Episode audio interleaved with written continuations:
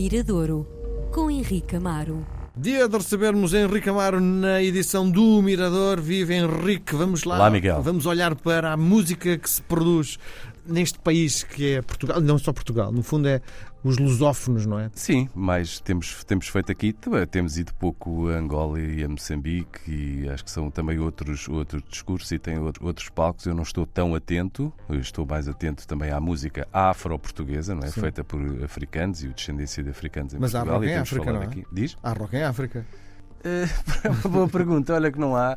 Mesmo, já houve mais, olha que já houve mais, mesmo nos anos 60, 70, não sei, até por estarem lá a ver uma comunidade portuguesa, não é? Havia, havia alguns. Agora, não é um estilo. que Em África, não necessariamente na África lusófona. Sim, sim, sim, sim. sim. Em África existe, agora na África lusófona nem tanto. Eu não sou capaz de não sou capaz de dizer uma banda de rock moçambicano ou uma banda de rock Sim. angolano ou cabo-verdiano. Há outras linguagens que dominam nesses países. Porque há, há muito quem diga que, por exemplo, o rock nasceu porque os guitarristas brancos não conseguiam ter a sonoridade dos guitarristas do blues.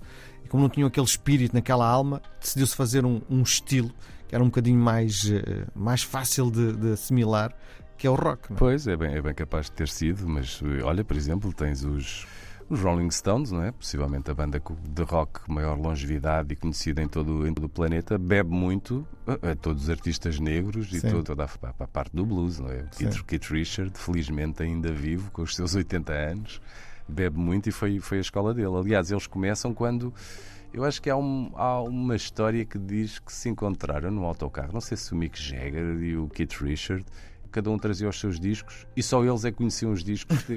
Reconheceram-se por, pelos discos que cada um tinham debaixo, debaixo Sim. do braço. E era muito, é muito por aí. Portanto, o blues, a música negra, os negros, sem dúvida que influenciaram. Influenciaram, não.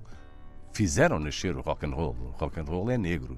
Na sua gênese. Sim. Agora, se perguntares na, se em Angola, Moçambique, Cabo Verde, Guiné, bandas de rock, os nossos ouvintes que nos ajudem. Muito bem. Bom, conta-me lá. eh, hoje trazes uma banda de culto, não é? Sim, uma banda de Coimbra, uma homenagem a uma banda de culto. Acaba de sair, 2024, faz 30 anos que saiu um disco, um, o primeiro disco do Stadio Boys, que saiu em 94. O Stadio Boys é uma banda de Coimbra muito importante porque é uma banda que rasga com a tradição da cidade. Eh, A cidade, se calhar pela existência da sua universidade centenária, sempre teve uma conotação musical com outras linguagens. O fado de Coimbra, que é diferente do fado de Lisboa, Sim. o- a balada, eh, a, guitarra portuguesa tocada também à, à moda de, de- de Coimbra, o Carlos Paredes. Eh, O Carlos Paredes andou na, na pré-primária no, Em no Jardim Escola João de Deus, na altura não era Jardim Escola, João de Deus em Coimbra.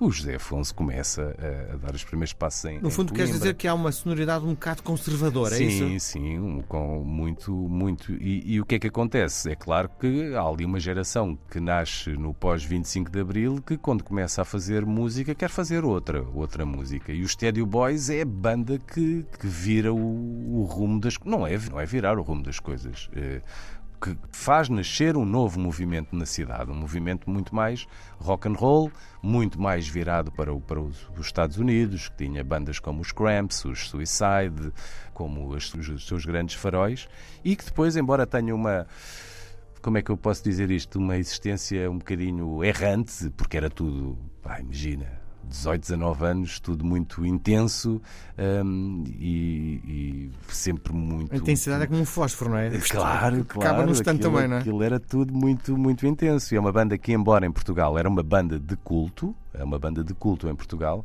e sempre tentou também olhar lá para fora. O objetivo deles também sempre passava muito do tocar na América.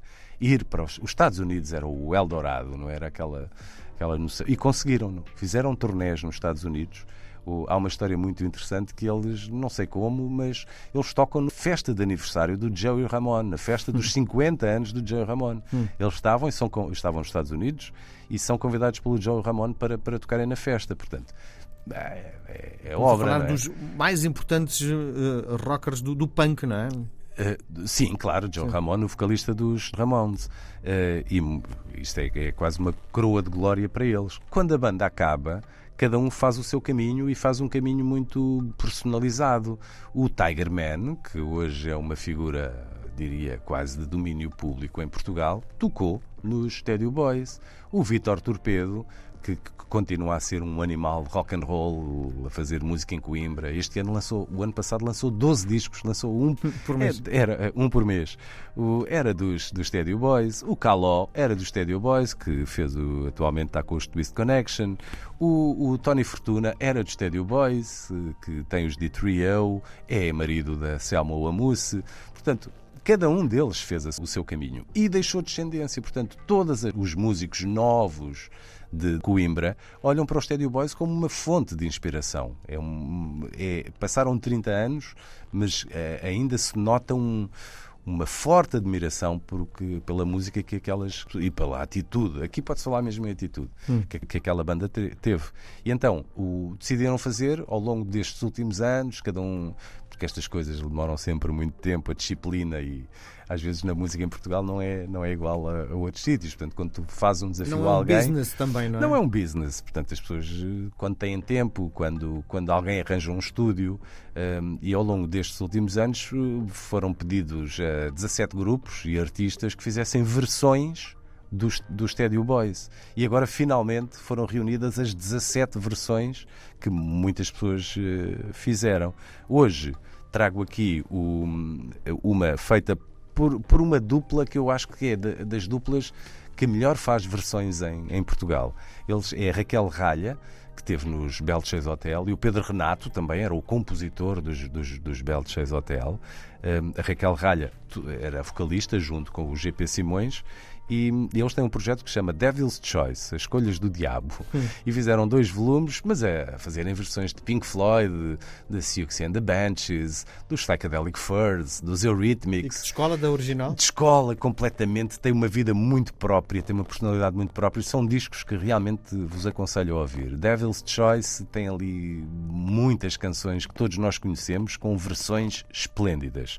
E eh, hoje aproveito para trazer a versão que então que o Pedro Renato, como grande orquestrador e instrumentista, e Raquel Ralha, como uma grande vocalista, fizeram para o Stadio Boys. É uma canção que se chama Aloha, portanto, aqui o espírito havaiano neste início de ano no Mirador.